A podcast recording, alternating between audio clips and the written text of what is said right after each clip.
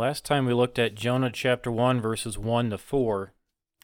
And uh, this time we're going to go back and look at verse 3 again a little bit deeper, just to set the, set the foundation for the rest of the book of Jonah. So at this point in verse 3, we have a, a greater problem of Jonah than the fish. The book of Jonah is about a greater problem than Jonah and the fish.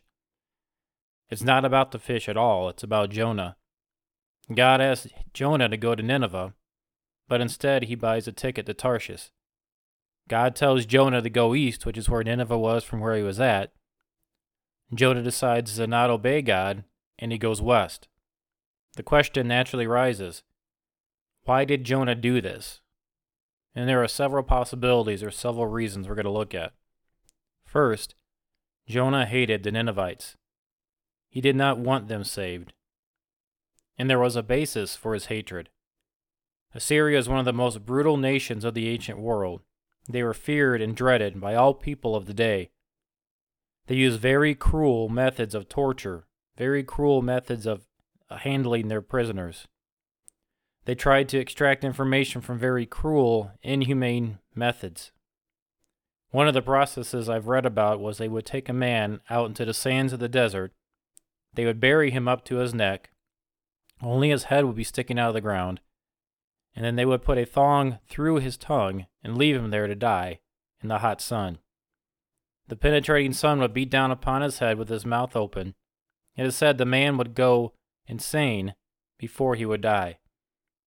That was one of the the more humane things the Assyrians did.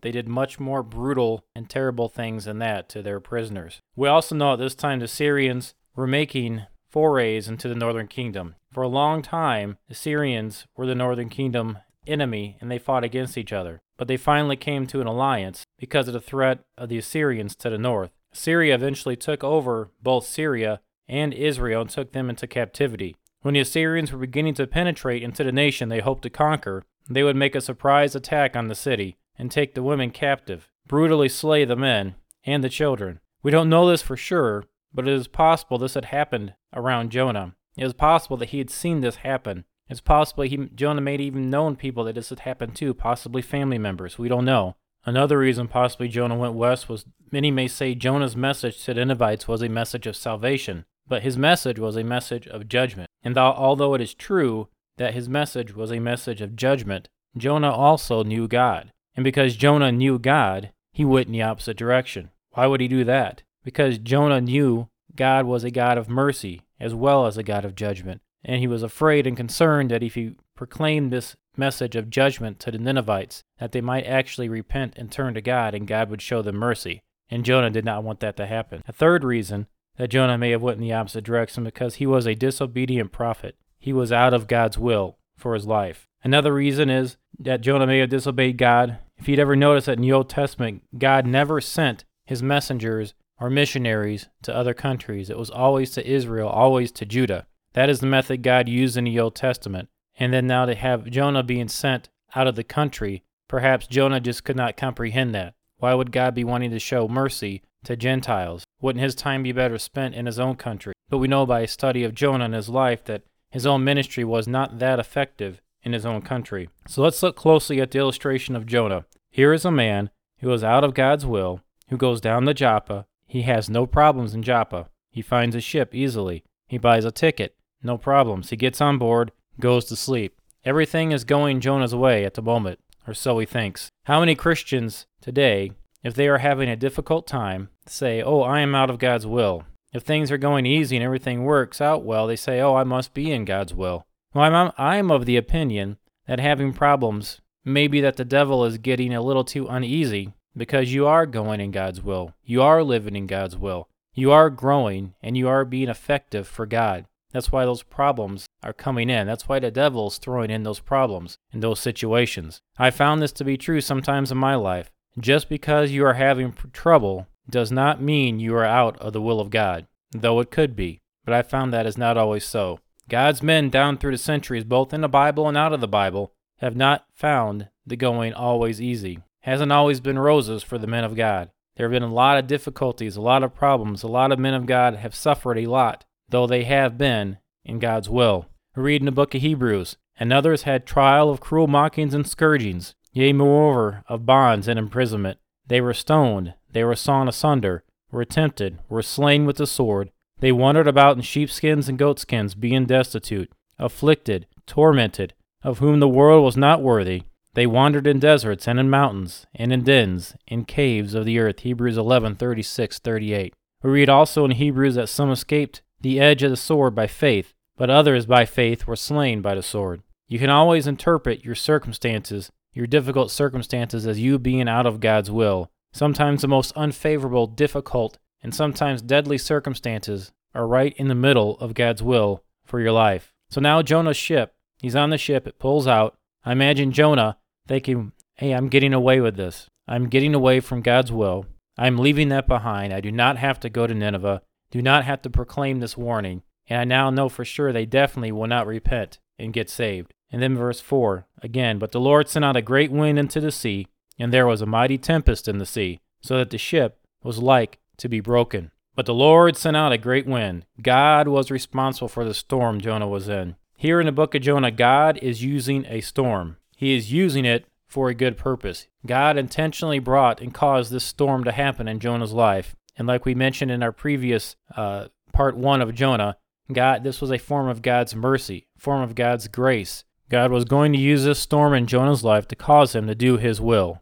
God was going to use this storm in Jonah's life so that city of Nineveh could hear his word, so the city of Nineveh could have the opportunity to repent, and many might be saved. Now let's look at verse 5 in Jonah chapter 1. Then the mariners were afraid, and cried every man unto his God, and cast forth the wares that were in the ship into the sea, to lighten it of them. But Jonah was gone down into the sides of the ship, and he lay, and was fast asleep. Verse 5 Cried every man unto his God. The ship's crew were all heathens, yet in this storm they were all going and crying to their God. They knew it was a time to seek the help of their quote unquote gods. They were in a difficult situation. They were in a a, a deadly storm. They knew they needed to help. They knew it was beyond their control. You know, it's the next part of the verse. It says, "Cast forth the wares." They threw the what they were hauling. They threw that overboard in an effort to try to lighten the ship, in an effort to help them to better ride out the storm. Next, we notice Jonah was gone down, most probably into the the hold or the cabin under the deck of the ship, and then we see was fast asleep. Jonah was probably quite exhausted and overcome with stress, which in many cases ends itself or terminates itself with a dead sleep. I know in many cases of my life, at the end of a period of deep stress, of deep uh, trouble, that you keep going, you keep going, you keep going. You have to be on. You have to take care of this. You have to get through this point. You have to do this. And at the end of that, whenever that period of rest comes, you do fall into extremely deep sleep. And I believe that's what happened here with Jonah. He'd been how how stressful it must have been to know he was intentionally running from God intentionally going the opposite direction that God was directing him to go in his life. The conviction he must have been feeling, but also the conflict because he did not want to he did not want to go. He did not want to minister to these heathen people, these wicked, violent heathen people that, that may have done done evil, terrible things to people he'd known or, or people he'd been close to. And here God was directing him to minister to them, to to give them this this pronouncement of judgment. But Jonah also knowing that God was who he was would show great mercy and would be willing to to repent of of the judgment declared upon them and give them a chance to repent, give them a chance to turn to him. And Jonah not wanting any of that was leaving, but it had to been a period of great stress, a period of great great uh, eternal conflict inside Jonah. So now let's go ahead to verse 6. So the shipmaster came to him and said unto him, What meanest thou, O sleeper? Arise, call upon thy God if so be that God will think upon us that we perish not. Now, this is quite a rebuke. A pagan had to get God's man to pray. That is quite a rebuke. A pagan had to call on God's prophet to pray, had to call on God's prophet to get him to pray. That is a terrible rebuke, a terrible indictment of Jonah at this point in time. But you get the feeling that Jonah knew he was not right with God at this time, and he knew that him being not right, those prayers were not going to be heard probably why Jonah was not praying. But to be rebuked by a, a pagan, or in our case, it applied to our lives, a non Christian to get us to pray. How far must we be from God if that happens in our life? Don't ever let that happen in your life. Always keep short accounts with God, and always make sure you're giving that good testimony for God. Don't run from God in a visible way to, to heathens, non Christians around you. You may be the only form of Christianity they ever see. Keep that in mind. Always maintain that good testimony. Maintain that good testimony, that open testimony of being a Christian to those around you. And always be able to go to God in prayer. Don't run from God like Jonah did. Don't run from His will for your life. Accept His will, embrace His will, and do His will. Though His will may come with a storm, His will may not seem like, and this is not the easiest way for me to go, or His will may take you out of your comfort zone.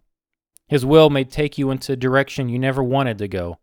His will may take you into a country or to a location you never wanted to go. His will may take you in the opposite direction that you were wanting to go. But that is His will, that is what you need to do. You need to follow God, follow God's direction, you need to do His will, you need not rebel against God's will. Rebelling against God's will never works out well for us. We need to always be seeking His will, always submit to His will, and always be willing to do His will. Rebelling against God's will could start us on a path where we get far from Him. We do not want to do that. We need to be open, need to be sensitive, need to be willing to do God's will. But God's will sometimes may be hard for us to comprehend. God may use different circumstances to get you to do His eventual will. He may work things out to where you are doing something you may not necessarily understand, may not necessarily know why this is going on in your life, but God may use one thing to cause you to do a different thing. You need to always be open to God's will for our life. Never rebel against God. Never turn our back on God. Never knowingly go the opposite direction like Jonah did of God's will. As God is calling you to do, is calling you to do something, as God is directing you to do something in your life, submit to that call. Go in that direction.